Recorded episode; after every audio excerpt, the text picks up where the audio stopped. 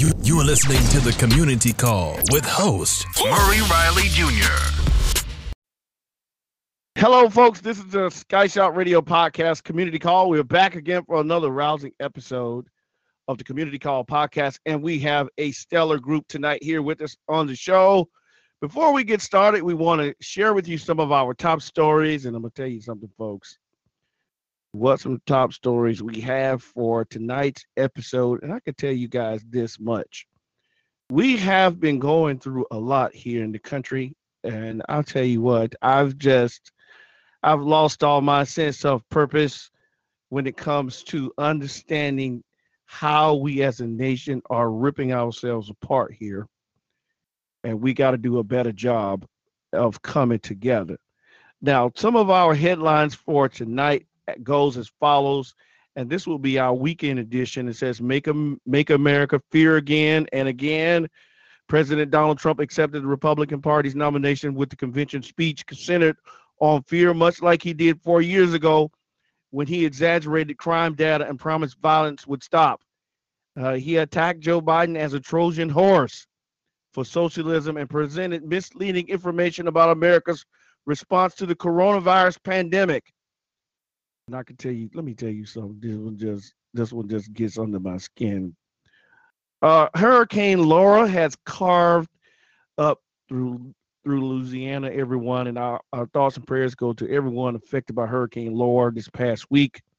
At least six people died as Hurricane Laura, once the strongest hurricane ever to strike the U.S., barreled across Louisiana on Thursday.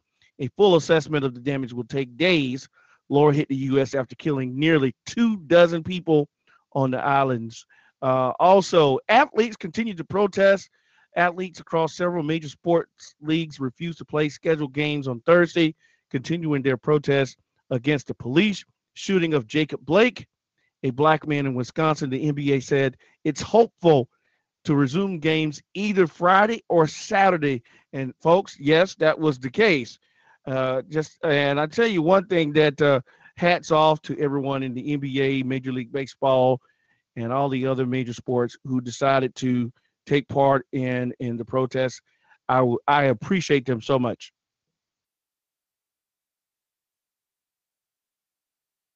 Now, as we continue on with our top stories, we want to share with you the uh, the unethical information that's going on right now far as what's happening with uh, the uh, White House and what happened on the White House lawn. the president did his speech in front of the White House, folks.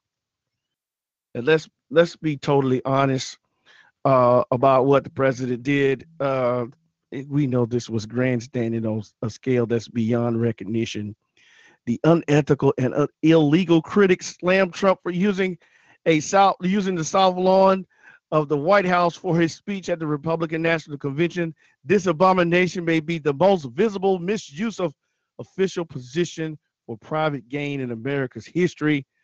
And that came from a former White House ethics chief, Chief Walter Shaub, in a tweet. Yes, he was right. This was absolutely unethical what was going on here. The, the in Kenosha, uh, Wisconsin protest uh, shooting victims, the two men killed at the protest over the police shooting of Jacob Blake were a father and a skater. Uh, and I tell you one thing, if you saw this out on social media, I think this is just awful what's been going on. I can't wait till the guys let me know how they feel about this situation um, as we go forward with it. Let's also talk about Japan's longest serving um, prime minister to resign. Prime Minister Shinzo Abe uh, will step down due to his declining health. It's gut wrenching to have to leave the job before accomplishing my goals. Abe said Friday. He's expected to stay on until the newly party leader is approved. Concerns over his chronic health issues intensified this month when he visited a Tokyo hospital two weeks in a row for an unspecified checkup. And this came from the Associated Press. Uh, one of America's allies may be gone for sure. Um, I hope we can we don't get a radical in in the in this prime minister's position. Let's hope not. Also, the Trump DOJ targets Democrats, uh, Democratic governors. uh, the top civil rights official at the Department of Justice, said he was considering launching investigations into how state owned nursing homes responded to the coronavirus. The unusual announcement targeted states with Democratic governors, raising suspicions that the more the move is politically motivated. Yes, it is. Uh, this is just outrageous. Okay, I, I don't know what to tell you guys. Also, Facebook has bloods on blood on its hands as well. Facebook deliberately took no action against the group uh, on the platform uh, as members plotted an armed takeover of the Kenosha, Wisconsin, uh, and encouraged each other to shoot to kill. Civil rights organizations and Muslim advocates repeatedly highlighted the danger until Facebook took down the page. And these are our top stories of of the weekend of the weekend edition. I'll tell you what, folks, uh, what some scary things that are happening in, in the nation here right now. And uh, I am just very much disturbed by some of the things that I've been seeing, hearing um, this past week and this and this weekend as well. We had the we had the National Action Network had a march on Washington with Black Lives Matters and other groups at the at the National Memorial there, the Lincoln Memorial. We had that take place. Also, we had some other events take place across the country in relationship to in, into protesting. They were protesting in several other cities around the country as well during the during the march on Washington. Also, we want to share with everyone that there there's there's a continued effort to dissuade people from believing in the in the issue of protest. And so this is something that is going on and on and on and on as we go forward in this election season. Um, uh, guys, we're going to bring the guys in right now uh, uh, into the show. Michael, welcome to the show, sir. Many, many thanks. Thanks so much, Michael. Glad to have you here. Also, our, our, our veteran has made it back to the show. Victor, welcome to the show, sir. Thank you. Thank you. I'm glad to be here. Wonderful, wonderful, wonderful. And we have we have the queen of the podcast, Charlene. She may have stepped Hi, away guys. just a moment. All right. Doing? I'm doing wonderful. Glad to have you back on the show. Thank guys, you. guys, what do you think of our top stories from this past week? Uh, uh, first of all, let's talk about the current president having a speech in front of the White House. Victor, Talk to me. Uh, Donald Trump okay. decided to hold to hold this speech in front of the White House. What's your opinion? Okay, first, my opinion is that he's trying to um, have a monarchy instead of a democracy. I say that because throughout the week you had family members who constantly spoke. His three oldest children, uh, plus his son Eric, wife Laura, his son girlfriend Kimberly, I can't pronounce her last name. An interesting fact about her is that she was once married to the current Democratic governor of California, Gavin Newsom, but now she's um, stomping for Trump. Um, also, not only did they break the Hatch Act by using the White House as a campaign ground, but also you've seen where there was over a thousand people who was at the White House during Trump's speech, during Melania's speech, during Mike Pence's speech, during uh, Pence's wife's speech, and there was a thousand people. And when I looked at it, I can count on one hand how many people had masks, and they was not socially distancing or anything. So um, it was a travesty. travesty. Then um, what was you know rewarding? I did watch it, but the ratings for the Democratic National Convention beat the Republican National Convention. Um, right now, a lot of people, including myself, are concerned that um, they're going to try to use this law and order thing to try to, um, as you stated earlier, to stoke fear into people. So we just have to be vigilant and keep doing what we are doing to get people out to vote. Yes, I agree, Victor. We got some work to do Um, just the idea of seeing Donald Trump stand in front of the White House as if he were a king was absolutely shameful. Yes, folks, Murray saying it. As Victor said, he wants to be a deity. And we have to do everything in our power to not let this happen, folks. Charlene, what's your feeling on that?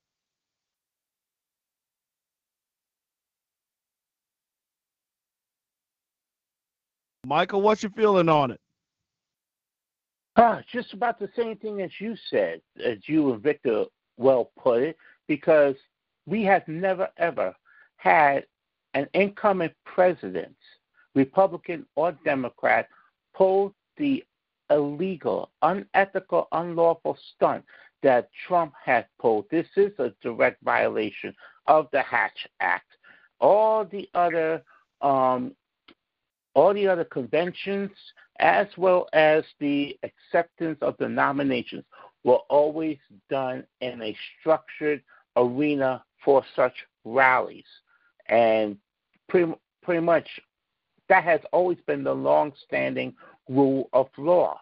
But this so-called president who boasts about law and order has become the absolute most lawless person to ever be in office, and on top of that, turning much of his base, his cult, into lawless adversaries of America.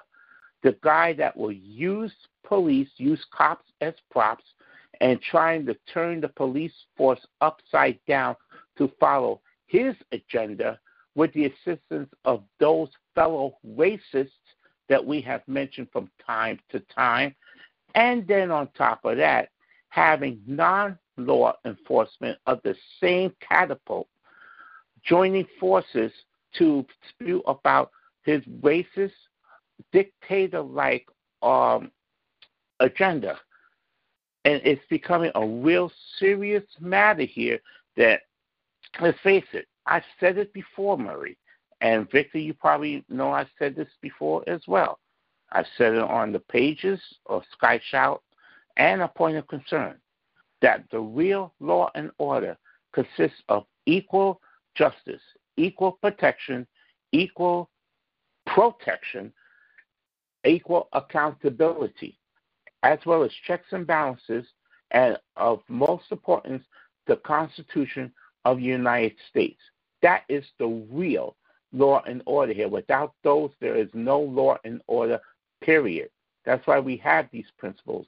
That's why we have these checks and balances, not the phony law and order that Trump, Pence, and these right wing extremists keep boasting about. Let's face it, Trump's idea of law and order is I am the only law and the only one that gives the order. That is serious stuff. You know something? Uh, this whole situation with Trump standing in front of that building just it's unnerving even knowing that they had he had the opportunity to do it. Yes, he's the president, of course.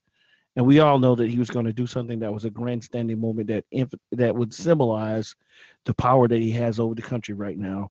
And I know that base of his was just, oh, they were loving every moment of it.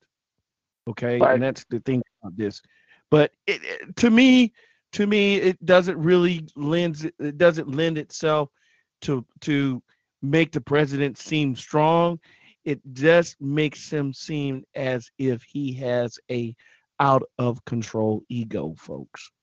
Okay, this this is the guy with egos that's just totally out, just totally out of control.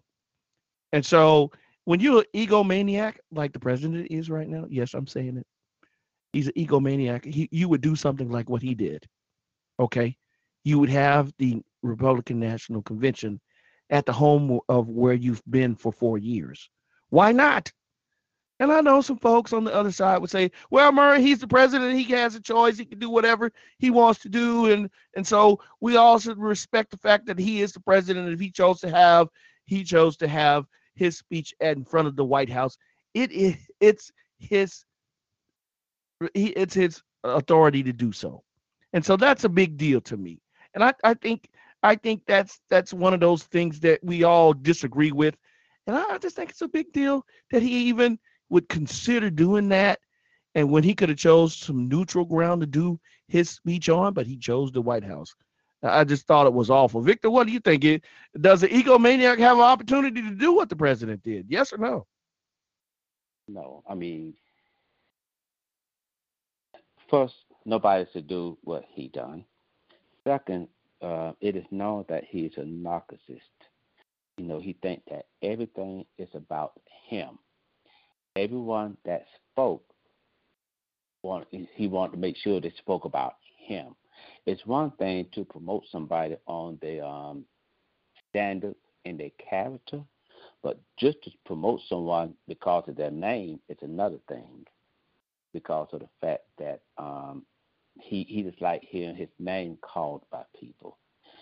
And then when yes. you listen to his speech, he spoke for 71 minutes. And this is another sign of a narcissistic dictator. They don't know when to stop talking because of the fact that they want to hear themselves talk or they want to hear the response from the people they're talking yes. to. But yes. there's no um but you already know that uh, the message was already um fact checked and there was thousands of lies. All the time, all the time, all the time when we had the live fact checking it, most of the stuff that the president was saying was so distorted and lies and everything else under the sun. Uh, Michael, how do you how did you feel about that 71 minute speech? Big question is when will it ever stop?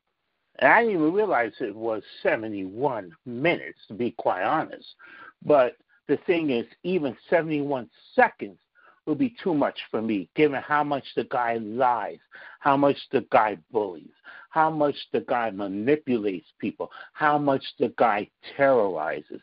Yes, Michael said it. I'm calling Donald J. Trump a godforsaken terrorist and an adversary to the American people and to the people worldwide. Public enemy number one indeed. You know, and the fact that he would go further to engage in all these atrocities, and he and Pence will say, you will not be safe in Joe Biden's America. Look at the violence that is going on now.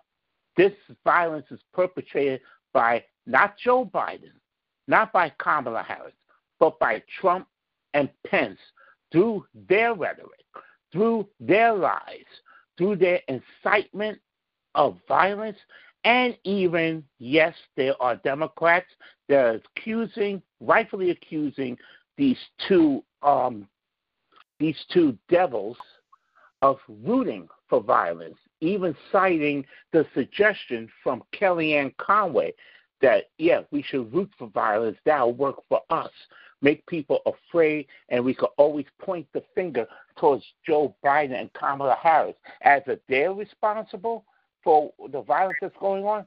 Ladies and gentlemen, Trump and Pence have been in the White House for four years, ever since 2016, even since um, the 2016 campaign. It's been ongoing, one after another, after another, and things kept getting worse and worse and worse. Need I remind everybody of the warning of intelligence chairman Adam Schiff said at the um, point of the impeachment hearings and impeachment trial that if no one held Trump accountable after all the destruction, after all the injustices that he has done to the people, if no one held him accountable, it's going to be a heck of a lot worse and be far more dangerous. We are still seeing it with the fact that he did what he did with the White House lawn that no other president, Republican or Democrat, stooped to and knew full well to stick with the laws, the election laws, and the laws of campaigning, as well as the Constitution. Yeah, that that to me, this was just one of those moments that we had to deal with. And I agree with you, Michael. Just, just, this, this, this entire thing was just ludicrous on in which a president would do what he's done. And and no no president in the Amer- in American history hosted a, a convention at the White House. Now we can go back a little bit and and and think of some great speeches that were done at the White House, but not a convention of this sort. Yes, yes, yes. Everyone, the pandemic. I know everybody's going to say that when they listen to this. Murray, it was Murray. It's it's, COVID nineteen. We have we're in the middle of a pandemic. What do you think the president was going to do? Have it in an arena? No, no. But he could have had it in a neutral place, and then th- that way this wouldn't have been what it was, which I consider the greatest eh, of grandstanding anybody could do as president. And Donald Trump really showed me that he could grandstand in front of the White House like that, and and and Oh. had to have to have people even to have people even think, oh oh uh, the president's at the White House. Yeah, he's literally standing in front of the White House, folks, as if it was a piece of property that he owned. Just think for a second. Think for a second. Yep. Go ahead, Victor. I hear you is back there. What are you thinking, sir? So that Well, was me. Um, Oh, go ahead. Vic. Oh. go ahead, Mike. No, you, you, you first. I was just going to um, counter um, what Murray was saying, what these Republicans, Trump's base, would say. But we're in the COVID nineteen pandemic. But um, yeah, I could I could hold off for a minute though. Go ahead, Victor. Michael's giving you the I- baton. What do you think? Well, I just think that um, once again we have someone who wants to be a dictator, because when he um, initially accepted the nomination, I think it was at the beginning of the week, he had joked and said, "Oh, I can be president for 12 more years." So you have someone that wants to make it to where he could stay in the White House as long as he would like. But let's just hope that his time is up in um, January 20th, um, 21, 2021. But this is this is the thing. This is the thing I want to say with, with what you're saying, Victor. Now, Twelve years is a long time, and I doubt Donald Trump could could pull off something where he could remain president for twelve years. We have too much in place for a person of of of Donald Trump's distinction to be a president for that long. We have Well- we have too many in place, and the only way something like that would happen, as if this this election would be um, um, thrown into thrown into chaos, and as everyone has been hearing, and I want to say this, folks, I hope everybody, everybody's listening to this. Everyone is talking about foreign intervention into this year's election, especially Russia and other nations who feel we are very vulnerable at this time during the COVID 19. And so they feel like they can come out of it, they can come at us with this and and make it seem as if we can infiltrate this election and pick and choose who we want to be president once again as if what they did in 2016 when when the election was messed with when Hillary Clinton was a candidate. So I think I'm with you, Victor. It is we we should be concerned, but we also should be vigilant. I am vid. I, I think everybody needs to be vigilant at this moment. And I'm talking to a poll watcher. Hey, folks, it's our turn now. We need to make sure we watch where we vote and watch the people who are voting as well. Make sure our folks are getting to the polls and and and using their God-given right to vote. Michael, come on and talk to me. How do you feel about this situation? Victor's pointing this thing out where he's talking about 12 years. I hear that. we- I hear that. But We can't, um, we can't do we can't do a 12 year. We, we barely did this four. We can't tack on another. We can't tack on that much time. I, I'm Well, sorry. Um, and, We uh, can- excuse me, Michael. Excuse me, guys. I just want to say, in order for him to do something like that, he would have to repeal the 22nd Amendment. The 22nd Amendment states um, the two-term limits. That was made shortly after uh, Franklin Delano Roosevelt presidency, who he died in his fourth term. Go ahead, Michael. Okay. So he died in his All right. fourth term. Wait a second. Wait a second. Cause okay, so he's throwing Victor's throwing some history at Murray. Let me let me let me go through my archives a second. Okay, so uh, correct. Roosevelt did four years, four terms. Okay, we didn't have term yeah. limits at that time. Now, do we have a Supreme Court that would allow would allow term the term limits to be overridden? I seriously doubt it because you have you have some conservative voices who would not vote. I don't think they may be prompted to vote, but I I do not think those members who are conservative in the Supreme Court would vote to repeal the term limits for the president.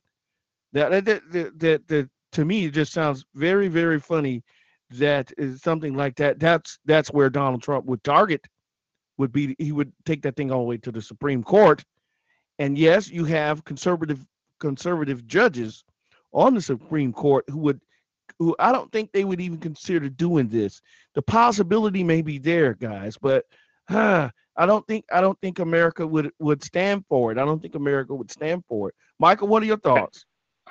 Uh, well, here here are my thoughts. First, going back to um, what the right wing is trying to justify Trump's using the White House lawn, saying, "Oh, but Murray, but liberals, um, this is the coronavirus pandemic. You know, of course he should should stay at the White House. But then why in the world are you going to have a select bunch of Trump loyalists, Trump cult members crammed into the lawn, nobody wearing masks, no social distancing whatsoever, just to go rah, rah, rah for Trump, who all of them had made into a false god, a false savior, nonetheless. So don't give me this nonsense about this uh, pandemic going on. Trump could have, if Trump had to stay in the White House, he could have gone virtual and spoke to his um, base. And if anybody wanted to join in from virtually as a Zoom virtual audience, that would be another issue. But even that would raise questions because of again yes. the Hatch Act. You, that, you know, that, so that. Would... But but it also talking about what you're saying about the 22nd Amendment. Let's let's um look at some reality. I shouldn't say reality, but a little history. That amendments can only actually be added into the yeah. Constitution, and that is from the result of Congress. All right, the Supreme Court could not take away the 22nd Amendment, and Trump may get this idea out of his stupid head that he's going to once the 22nd Amendment repealed, so he could stay a so-called a wannabe uh, fantasized dictator forever and ever. No, that is not going to happen. We're still having an election, and there are more and more people now voting against him, that being Democrats, that being independents, and a growing number of Republicans that are opposing him because they're seeing the kind of monster, the deadly monster, racist, sexist monster that he has become and is emerging into. Barack Obama, President Barack Obama called it right that Trump failed to grow up, paraphrasing, failed to grow up and grow into the presidency and accept the responsibilities diligently and ethically. No, Trump used the office to further his own personal agenda and get his kicks off of abusing people who opposed him, even at the point of picking on little children, American and non American. What in the world kind of example is that to set worldwide? And as you said, Murray, the world is watching. Yes, so much, so much. The world is watching us, guys. I, I, I Victor, you, you got me with the Twenty Second Amendment today, man. That was a uh, uh mind blow, mind blow. I thought I was a history nut, but that was a good one because I was just thinking, you know, twelve years you would have to repeal the Twenty Second Amendment, and and who would ratify that? Nobody, because I don't think anybody in Congress would vat- ratify the removal of the 22nd Amendment, because uh, we we don't need a we couldn't do that anyway. I don't think the nation would stand for someone being a president forever. Um, it's it's a grandiose idea. Ooh, that's a big word tonight. Let's say it one more time. Grandiose idea for a person to think that way, um, such as Donald Trump. And you're right, Michael Uh, it's absolutely mind-boggling that folks would would idly vote for this amendment to repeat be repealed. I don't think it would happen. But we want to move on. We want to move on. We want to talk about the protesting. We want to talk about the the the march on Washington. And guys, um, I don't know if you had an opportunity to read or catch up um, via um, YouTube. There were some great speeches being held at the Washington Monument uh, Memorial March um, this this past week. Um, Martin Luther King's granddaughter, boy, she took to that microphone and she let the world know all all of our hearts and how we feel inside of our hearts. Uh, I, I want to start with you, Michael. How did you feel? It was a wonderful speech coming from a very small voice, but it sure was loud enough for the world to hear. And the apple doesn't fall far from the wondrous tree, does it? And she did a phenomenal job as well as all others that were speaking out. We got to give congratulations to Reverend Al Sharpton for getting this organized along with his assistants. And if you took a look at the people in attendance, um, the volume that was there was somewhat identical or maybe close to the volumes that attended the inauguration in 2009 of President Barack Obama. All right, it was far more than those that attended um, Trump's inauguration. Let's get that straight. But the volumes were maybe not as high, but close to high than um, I should say close to high as of Obama's inauguration. These people have been sharing the same issues that have been going on, and you know, just as they repeat the "I Have a Dream" speech 57 years ago, who would have thought 57 years later that we'd be right back to where we started from?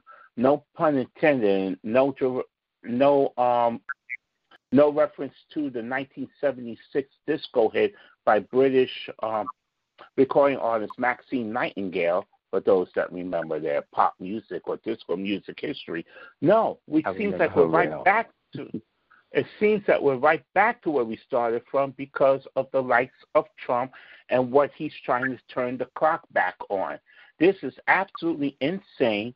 And then we find out that in the midst of the RNC, we have, as you have mentioned before, the um, shooting of Jacob Blake by a white cop from the back. And then, as the protests went on in Kenosha, a white teen who was said to have been in attendance of a Trump rally um, some time ago, turned around and shot and killed innocent, unarmed, peaceful protesters. Again, resulting from Trumpism.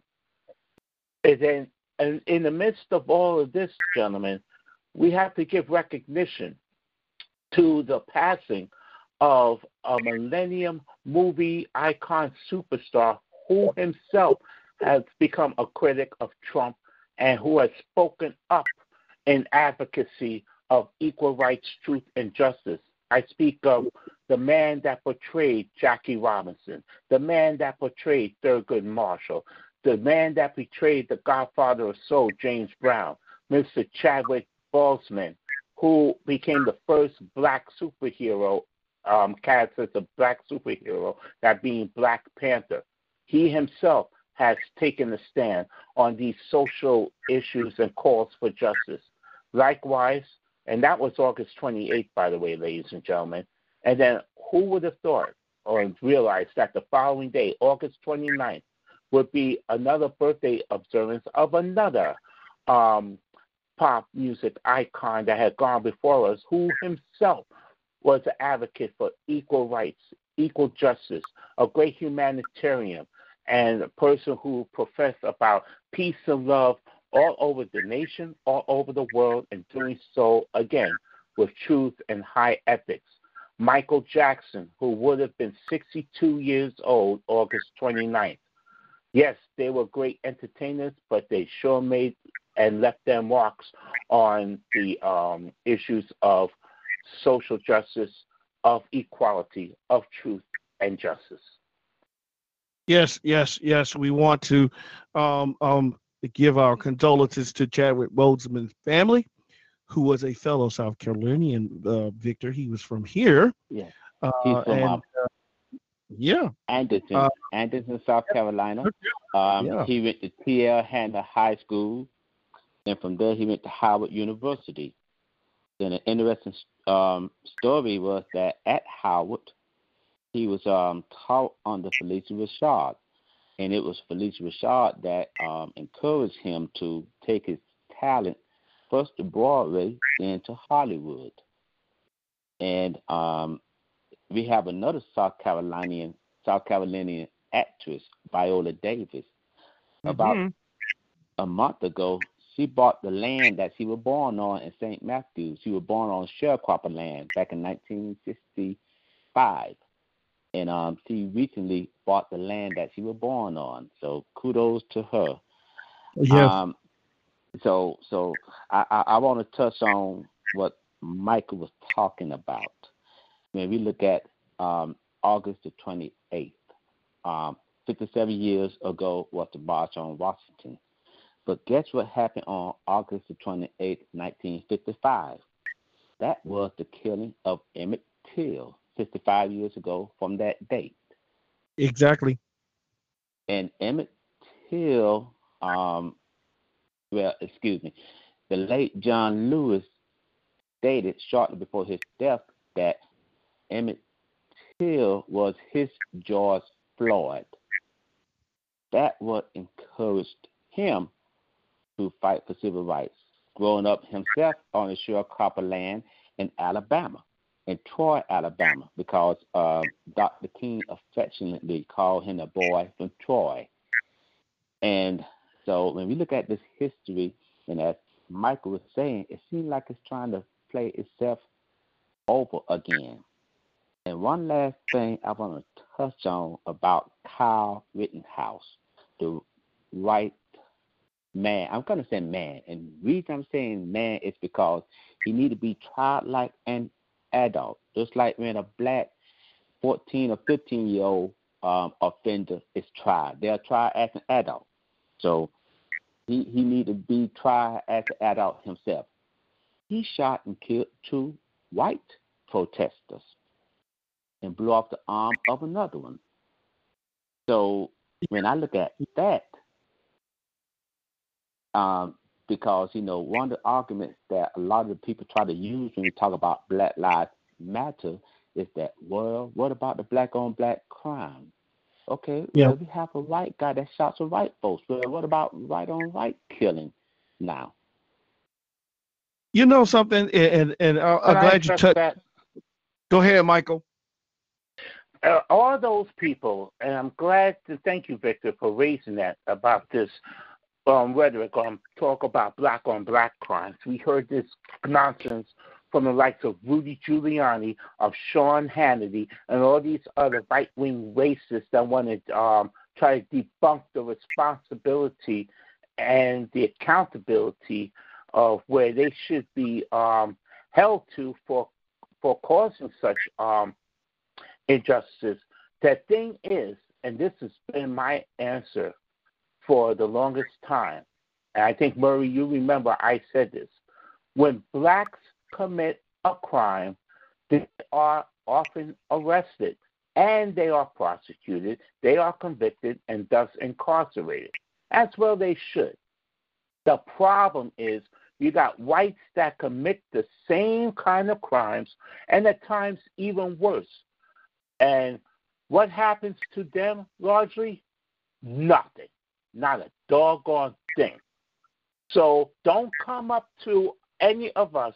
Don't come up to Murray. Don't come up to Victor. And don't come up to Michael S.W. from New York City and say, what about black on black crimes? Ever, ever again until you address and you accept the fact that blacks that commit crimes are always held accountable, but we can't say the same, honestly speaking, about when whites commit crimes, and even the same whites that commit terrorism that are rarely held accountable to the same standards at the same pace, at the same ratings, for doggone sakes. Where is the equality ladies and gentlemen? Where is the equal protection, ladies and gentlemen? Where is the equal accountability, ladies and gentlemen? Are you all getting the picture here? You know something? I'm glad you're touching on this. And it, one thing that I'm disturbed by is the fact that there's always that double jeopardy when it comes to black black assailants that versus white assailants. And and let's think about that young kid that who went to Kenosha, Wisconsin with a long gun and killed two people, injured one person. Okay. And the police was coming down the street. Folks, have you seen this video? Go to YouTube, Kenosha, Wisconsin um, protests, and you will see the video of this young man with a long gun running down the street. As police pass him by, he has his hands up, waiting for law enforcement to, come in, to come to him, but they passed him. The protesters chased down this young man and had him on the ground until law enforcement came. Now, this kid made it back to Illinois unscathed after he left the protest in Kenosha. Now, this is the same young kid that has $220,000 raised for him in a defense fund by a bunch of Christian folks. And so, if that ain't double jeopardy, what you call it? Uh, also, uh, let's talk. Let's talk about the fact that you had another fatal shooting on Saturday that happened in Portland, Oregon. Uh, and and one of the activists from BLM, um, there was there was a person who got shot in Portland, Oregon, and uh, Trump's and Trump supporters clashed with the BLM folks in Portland, Oregon as well. And we so we have another situation where people are being incited by the president's rhetoric and going out and committing these crimes. Yes, Michael, it is a crime to incite violence by your voice. Yes, it is. And I yeah. think in every sense of the I've word, that many times. Yes, in every sense of the word, folks, we should hold Donald Trump to task on this because his rhetoric is inciting these people to go out and kill innocent protesters. Now, I'm going to say this, and I know it's going to sound controversial. One, people will say, well, you have bad elements mixed in with the protesters, Murray. Are you going to hold them responsible or are you going to let them go? No, we're going to hold those elements responsible because they're doing, they're committing crimes just as well as the young man with the long gun committed a crime as well by murdering two people and getting away with it scot free until he gets prosecuted. He avoided extradition. A judge in Illinois said, No, we're not going to extradite him back to Kenosha, Wisconsin. No, we're not.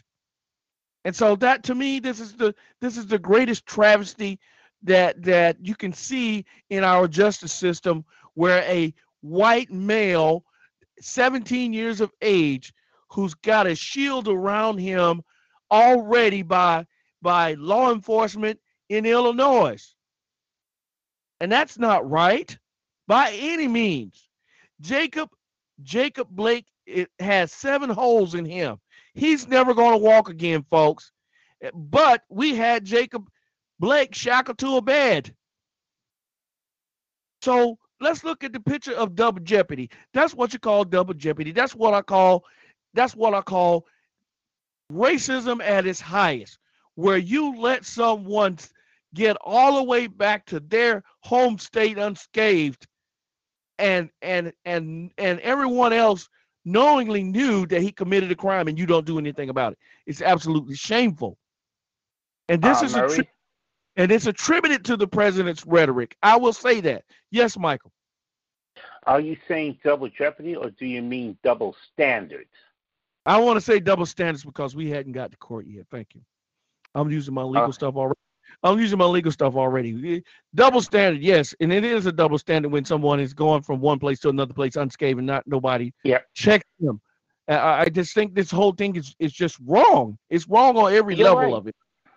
You're right, and it goes as far back as far back as what happened to Gabby Giffords, if you recall.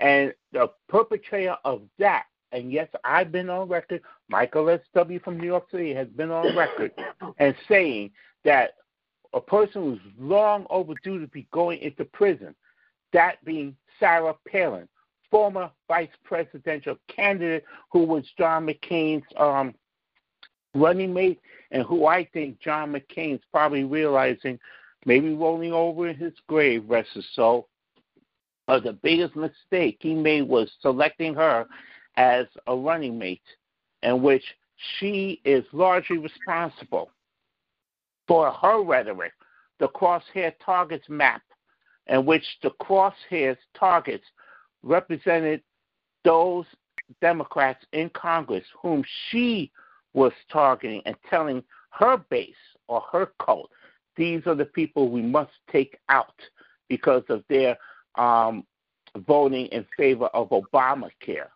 And lo and behold, one of those targets in Arizona, in Tucson, was struck not once, but twice. Gabby Giffords. First time her office was ransacked and vandalized. And she knew that um, that was a result of the crosshair targets map. And she said on the, the air that people got to stop with this violent rhetoric before somebody gets hurt.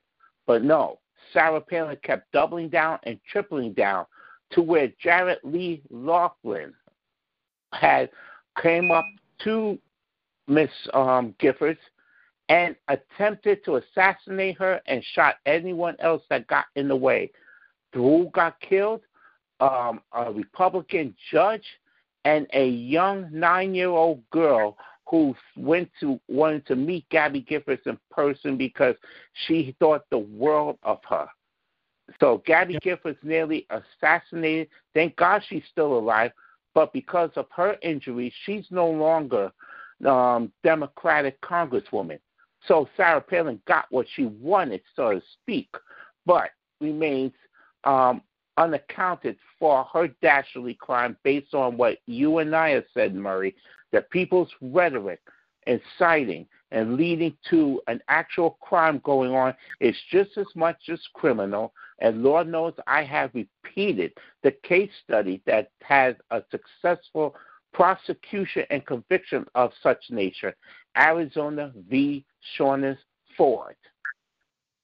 Yes, yes, we kind of got into that one last year a little bit, Michael, and it made it made it it, it was something uh, for us to dive into and all the things that we discovered how everything was wrong and all this information misinformation surrounding the case and everything like that folks. Yes folks we do our own investigations here. Michael's a great investigator and yours truly. We try to investigate situations and get to the truth and we bring the truth to you here on the show. Folks we want to tell you um, give you some details about what happened with uh, when the trump supporters and the blm protesters clashed in Portland, Oregon. Um, Democratic presidential nominee Joe Biden condemned the violence in Portland, Oregon, accusing President Trump of fanning the flames of hate and division in our society, in society, and recklessly encouraging violence.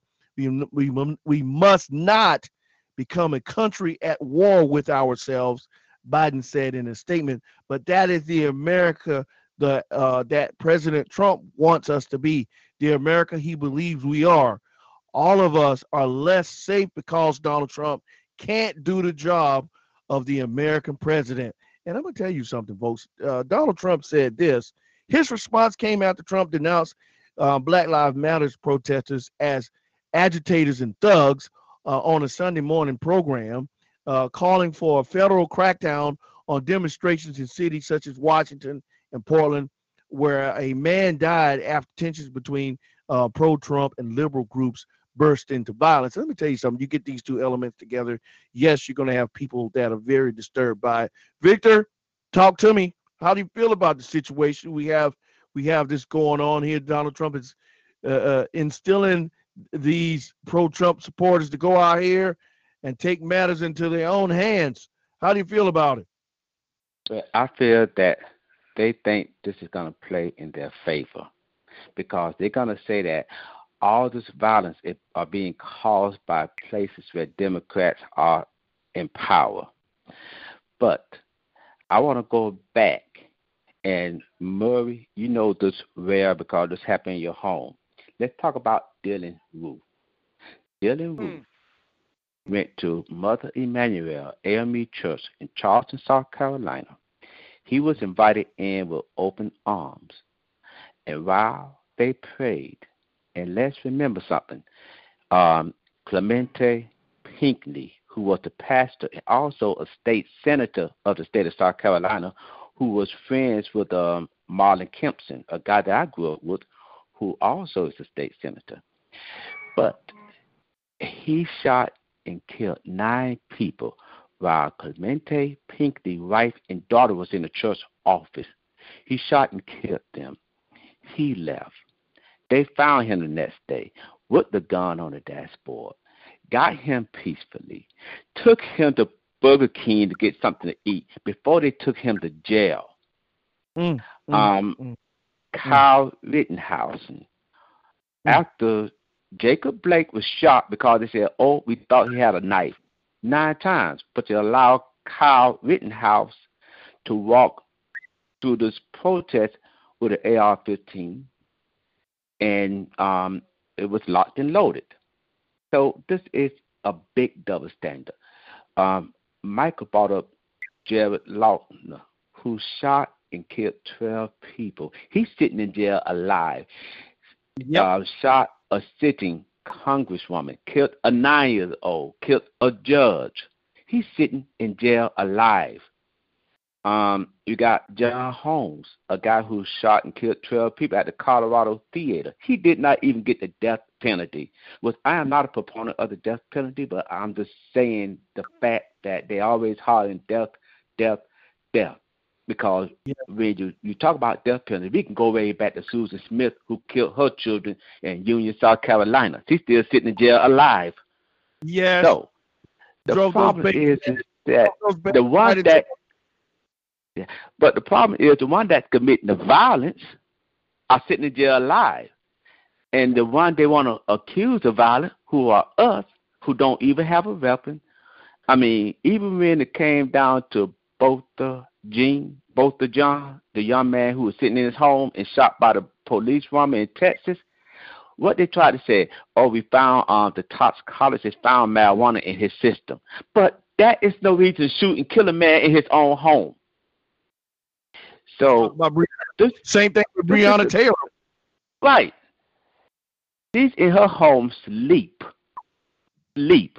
And you know why they, they went there? Because of an ex boyfriend. Not the boyfriend she was living with, but because of an ex boyfriend who they had in custody at the time when they um broke into her house. So it's a major double standard. This is why Black Lives Matter because of the double standard. Yes, so much, so much so. And we're, folks, you're listening to the Community Call podcast. We're with Michael, Victor, Charlene, uh, and myself tonight. We are we are in the midst of a, a, a rousing discussion surrounding BLM and Donald Trump and the excitement of Trump supporters who are out here agitating and going after BLM protesters by the words of the current president of the United States, Donald Trump, which I think is we are we're we're we're we're folks are wanting, and I, I just want to put this out here, folks are wanting a race war. Uh, folks want some sort of racial division, violence against brown, black, brown, and yellow people. Uh, I don't know what's happening to our nation when we have a leader who continues to use these kinds of tactical words, slighted words, catch all words that these folks hang on to for the next six months of their lives. I don't understand why people want to go out and hurt innocent folks who are only seeking balance in their lives. We all want that balance. We all want that American dream, as Dr. King said. We want that. And what I'm starting to see, the violence is becoming a part of Donald Trump's rhetoric to have the base rile up enough to reelect him into office. And I'm going to tell you something, folks. If you're not ready to vote, now is the time to get out and vote and be active in your communities. I'm encouraging everyone to take someone to the polls with them and have them vote. If you're not registered to vote, please reach out to um, community leaders, community mentors, and people in your community who are working in the voting part of of our government and ask them ask them to help you get registered to vote or either take you to the polling places so you can understand how to vote. It's very, very important right now that we do that. Um, guys, we want to continue on with our discussion, and I wanted, I just want to touch on this um, right here. I want to touch on, and I'm, and I'll come to you, Michael. I want to touch on this just for a second. You know, everybody talk about evangelical Christians so much, right? Mm-hmm. and I want to just ask my evangelical Christians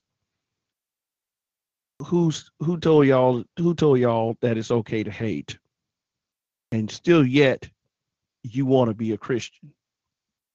If you understand the premise of the word Christian, Amen. It means Christ like. So your Christ didn't hate anyone. He loved everybody. So you can't be a Christian and love Christ too. And at the same time, hate as well. Those are that that doesn't fit. Am I right, guys? It doesn't fit when you when you're trying to say you're a Christian, but you hate black, brown, yellow, blue, orange, purple, but still yet you want to be called a Christian. You know what I call that person? A hypocrite. A Pharisee. Same thing. Hypocrite, Pharisee, you're not being Christ like. Just take that title off your name. You are not a Christian if you hate black people. You can't call yourself a Christian if you hate if you hate Japanese people. You can't call yourself a Christian if you hate Italians. You you can't call yourself a Christian if you hate Cubans. You can't call yourself a Christian if you hate Puerto Ricans. You can't call yourself a Christian if you hate Indians. You can't call yourself a Christian if you hate people from the mm-hmm. Soviet Union. You can't call yourself a Christian if you hate everybody in Africa. You can't be a Christian and hate at the same time. It just don't work. It don't work. Do y'all hear me? Go ahead, Michael.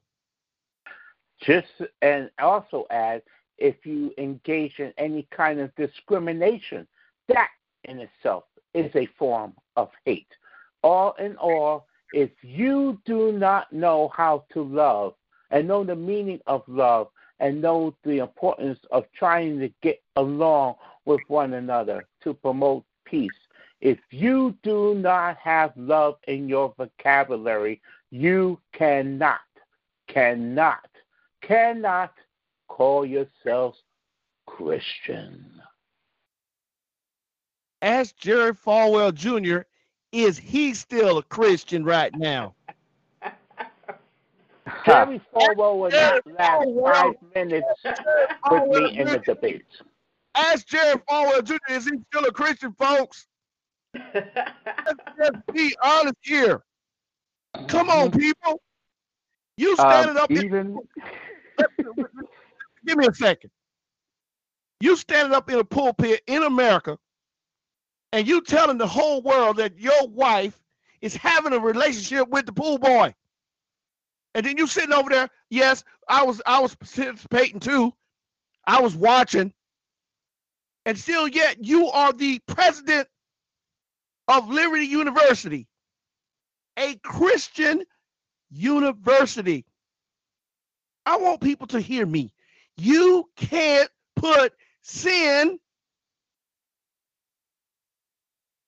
and say that it's okay to be sinful and then call yourself a Christian. Them two don't mix. Them two don't mix. Listen to me. You can't be a Christian and, and continue to embrace sin. Your wife having adultery right in front of you. Are you kidding me? Oh, I'm, I'm going to be conservative. I'm going to be conservative because it's a choice. You can be a hypocrite, but you can't be a Christian. Christian means Christ like. I'm going to say it until I die. If you're a Christian, you have to be Christ like. How many Can we many break? people, how many people have a measure? down. How many people have the measure of forgiveness in their hearts? And there, there are evangelical, evangelical Christians out here walking around, and you go to a church and I go to a church, and we can't sit together and break bread together and pray to the same God together. But you're gonna wake up in the morning and walk outside on the street with an AR-15 and try to kill me. But still, yet you want to call on the name of Jesus. That, don't make no sense to me. It just don't. Michael is Michael is in a city where there's there's so much religious diversity in New York City, and being a being a being a, a part of Catholicism is a great task for a lot of people. Being a part of the function of church. I'm talking to uh, I'm talking to somebody out here. I know I'm talking to somebody. Amen, somebody. Amen. Amen, Amen. somebody. Because that's Charlene what. would like to respond to that. Go ahead, Charlene. Talk to me. What you got?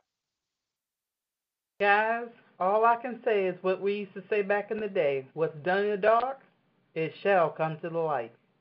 This has been a long time coming. Everything is going to be sh- put out into the light. Watch what I say. It's going to come out, and everybody's going to see what they are and what they're not. Now, I've been known for a long time Falwell was not a Christian. He Oh, yeah. portrayed be one because it's profitable for him. Well, his daddy Now, when work. his dad, when his dad right. was slamming my first cousin back in the '80s when she was running for public office, saying that she was proponent of gay marriage back in the day before it even became popular.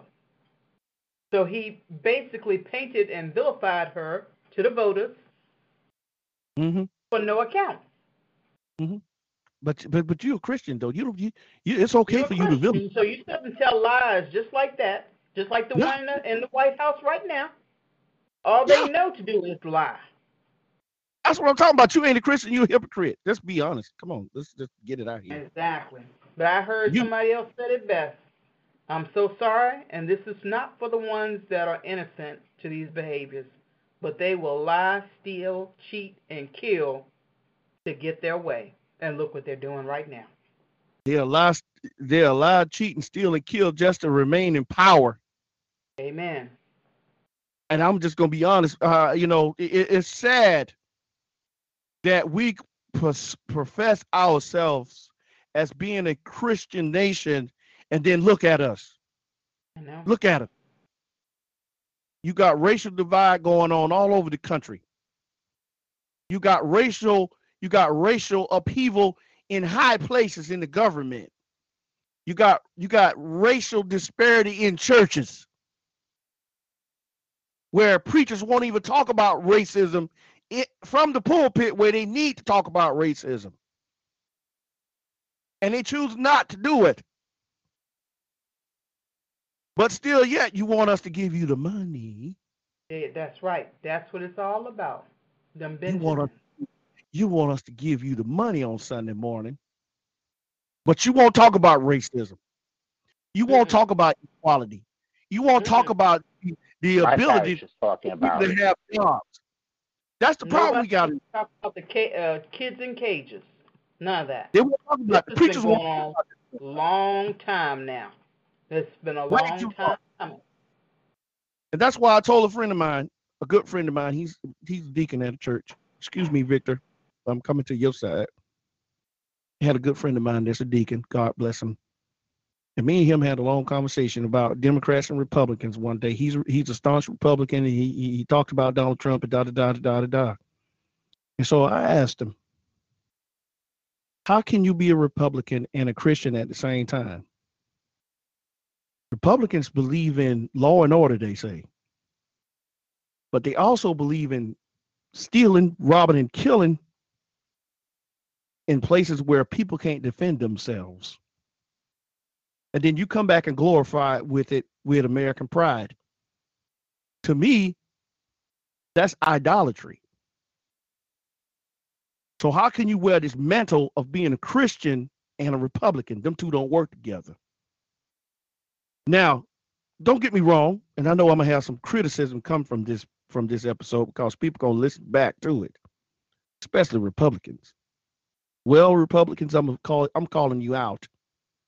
You can't embrace my God and continue to kill my brothers and sisters. You can't embrace my God and keep children in cages. You can't embrace my God and allow people to starve in the streets. You can't embrace my God and you won't give, you won't get, you won't come to the table and let's talk about healing this COVID-19. You can't, you can't call yourself a Christian and embrace my God if you think it's all right for a kid to take a long gun and kill two innocent people and go all the way back home and nobody lay a hand on him. You can't embrace my God. You can't. I got a God that looks high, looks looks looks on high and looks down here to the low parts of the earth and sees what's going on here. And people think they want to justify their behavior with with with oh oh I, I didn't know. Yes, you did. Mm-hmm. just like I just like I told my deacon friend, you knew, you knew that Donald Trump was was was not worthy of the mantle president, but y'all got together and decided to make him a president. It's gonna it's to it's to take y'all to understand that he was never worthy of the title president. And it's to be a it's already 180,000 Americans who have died because his inability to lead this nation. He's only leading a sector of the nation. And that sector is the nation of racist folks who embrace his uh, his idea of of this white utopia in this country. The only utopia I know is heaven. That's the that's the ultimate utopia. And for these hypocrites who think they going, they going they got a rude awakening coming. Mm-hmm. This this pandemic, this pandemic is just the beginning of our sorrows. We done been through some sorrow, but we going through the sorrow now. And folks need to understand, you can't trick me into thinking that it's all right for a white kid, 17 years old, to kill two people and he not get prosecuted. But you decide to shoot a man seven times in the back, and then you have the audacity to go to a hospital while he's laying in a bed with seven holes in him and put a shackle on him for own warrant.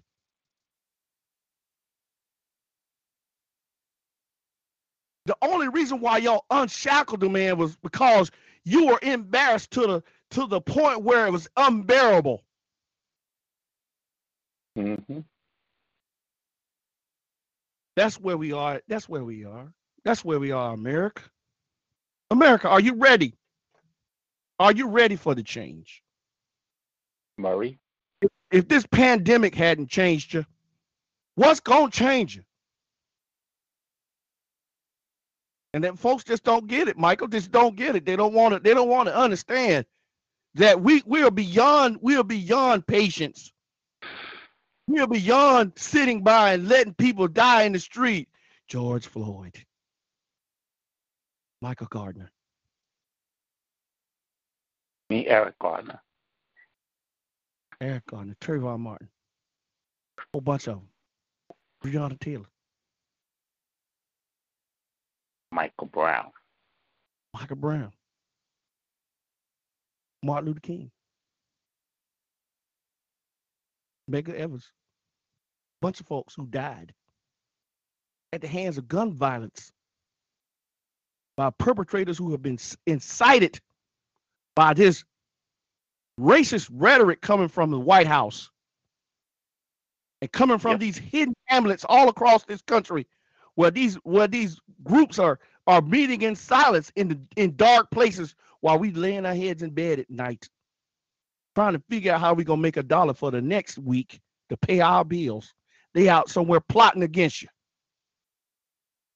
May i clarify something? Go ahead michael.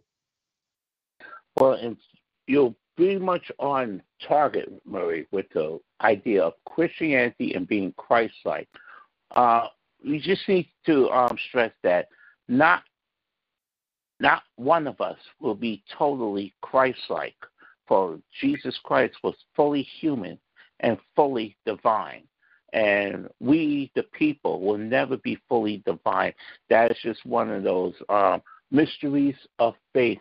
And through the Christian church, um, that we have grown to accept and understand the divinity of Jesus Christ. With that said, Jesus knows that, you know, he taught in the Gospels about being as close to perfect as we can, knowing that we will falter. But the important thing, and it shouldn't be so difficult, as you have emphasized, for each of us to do. He only gave us one calling to love one another as he has loved us, to respect yes. the rights of others, do unto others as you would have them do unto you.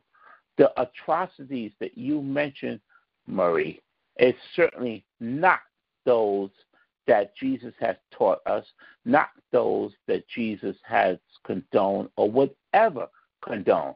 So it is not only hypocritical, but it's absolutely blasphemous for anybody to think they will commit these atrocities, these sinful atrocities, and then have the gall to call themselves Christian. Now, when it comes to the pool boy thing, the only thing I could say as a Christian, as a Catholic, perhaps is to you know to each their own, except for if the guy was uh, minor. But the whole point is that we've also had a problem with these evangelicals engaging in such um, behavior, and they'll say, "Oh, but it was consensual all around," and blah blah blah. All right, so if it was consensual, then that is your business, but don't you dare come about and try to make yourselves holier than thou and want to talk down onto people who engage in activities that you may not approve of. See, you're the type of people that want to call yourselves Christian morals, champions of Christian morals and family values, but then you're engaging in this hate, you're engaging in this violence, you're engaging in, yes, I have to throw in there, the pedophilia, but then how dare you go into the private lives of legitimate um, human beings that just because they're of LGBTQ that you're going to blast them for having a relationship with one another, but yet they're the ones that are peaceful. They're the ones that are law abiding. So what if they're the same gender? It's their relationship, not yours. You are the same um, right wing Christians that will not allow interracial relationships because you say, oh, it's against God's will, it's against God's plan. Who are you to make that kind of statement? And on top of that, it's nowhere in the scriptures that says such a thing. How dare you people? So I'm so just as I have interracial family members through marriages. I have a sister in law that is white, and I love dearly because she's family. That's the whole thing. It's family. How dare you right wingers go into people's families and want to break them apart? You call yourselves champions of family values, and you're breaking up families just because of your racist BS. Separating families, Michael. That's the, um, well, guys. It, it, but I, I, am gonna say this, and I'm, I want to bring this to, to, to a close, but I'm gonna read this scripture because it's on my heart to read right now, and it says, "You are the salt of the earth, but if the salt loses saltlessness, how can it be made salty again? It is no longer good for anything except to be thrown out and trampled underfoot." Do y'all oh, understand oh, the verse? Yes. Yep. And and I got to give credit. I'm sorry, I almost forgot. I'll be so um I'll be so upset if I didn't forget to give credit where credit is due, and that is to the pastor of my parish and the other Catholic pastors. And he's white, but he recognizes the racism that's going on. And in the prayer of the faithful, each and every week, is this um, prayer intention for an end to racism, to to promote the peace and love as Christ has always taught us. You know, there are pastors that are stepping up and have been very diverse. My parish is more diverse than ever than it was before. And like hallelujah to that. Thank you, Michael. Go ahead, Victor. I heard you back there. What what are you thinking, sir, before we go? Okay, before we go, I'm gonna say this in closing. First, uh, when the evangelical try to prop up Christian president. In my lifetime, the most Christian president that I've seen was Jimmy Carter. And he was mm-hmm. lambasted mm-hmm. by the same people. He was yep. lambasted because see, his whole administration was fighting for peace. He he did not have any wars. He did a peace accord with Anwar Sadat and the Prime Minister of Israel. Um, his whole thing was fighting for peace, and he got lambasted by these same guys. Um, let's look at another Christian school, Bob Jones University. They had to be threatened to lose their tax exempt, exempt image. I mean, hold on, let me let me start over. They had to be threatened to lose their yes tax exempt status because of the fact that they would not allow interracial dating on their campus mm-hmm. Bob Jones mm-hmm. University in Greenville, South Carolina. So the, the the the thing is is that we all gonna fall short, but the problem is don't be so judgmental of other people, and this is what the evangelical do. They are so judgmental. All the time. And that, if guys, I, I appreciate you so much for coming on tonight. Charlene, I need you back there listening. Talk to me before we go. I'm still here. I'm just taking in everything and doing a whole lot of praying, encouraging, and we we um, doing a lot, we doing a lot of praying for you, sister, planning. because we know you there. We out there, you out there, edges, right, helping you, I'm helping people. Because we are going to be, I'm going to be taking off the day of election. I'm going to early vote, and then I'm going to be driving people to the polls. So I'll be offering my services. Even though it's the pandemic, I'm still going to offer them rides. All I sure do appreciate sure you, Charlene. Cover, right, take the precautions and making sure I stay safe, but helping those that need to get out and do what they've got to do because we're in dire times right now. Yes, we are.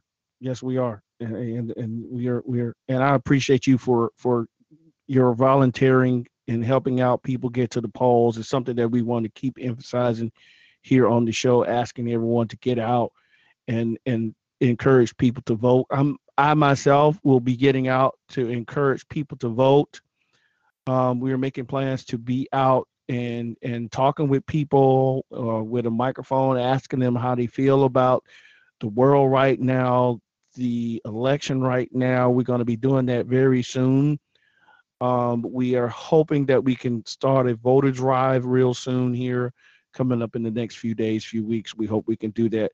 Um, it is it is imperative that people understand there's a there's a difference between being calling yourself a Christian and being a Christian. And right now, what I see is people who are not being Christ-like at all they wear the they wear the label only for their own security and functionality. That's all it is. It's just a label. It's not who they are at all. You can't hate and love at the same time. Those two don't fit together. No matter what you do. I had a situation happen to me yesterday coming back running an errand. And I came out of store. There was a young lady, a young white lady sitting in a vehicle and I know her parents were sitting in the vehicle too. But as I was coming to my vehicle, she wound the window up and then locked the door. as good enough to say, you're not even, I don't even want to see you. Racism is taught by adults. The children mimic the adults. Whatever you're teaching your children, they will become as you are. And that's the problem we have now. Racism is here to stay in their mind. And people refuse to embrace the fact as this nation ages, we become more and more and more and more diverse by the race that we had races that we have in this nation. If if you want a sign of where we are in this world, look at the size of hurricanes. Look at the fires that are going on in California. And then on top of everything that we're going through, we have this pandemic. If those are not signs for you to see, then it's time for you to wake up. Hey, folks, this is the Community Call podcast. Again, I'm your host, Murray Riley Jr. Whatever you do, stay together, stay in love, peace.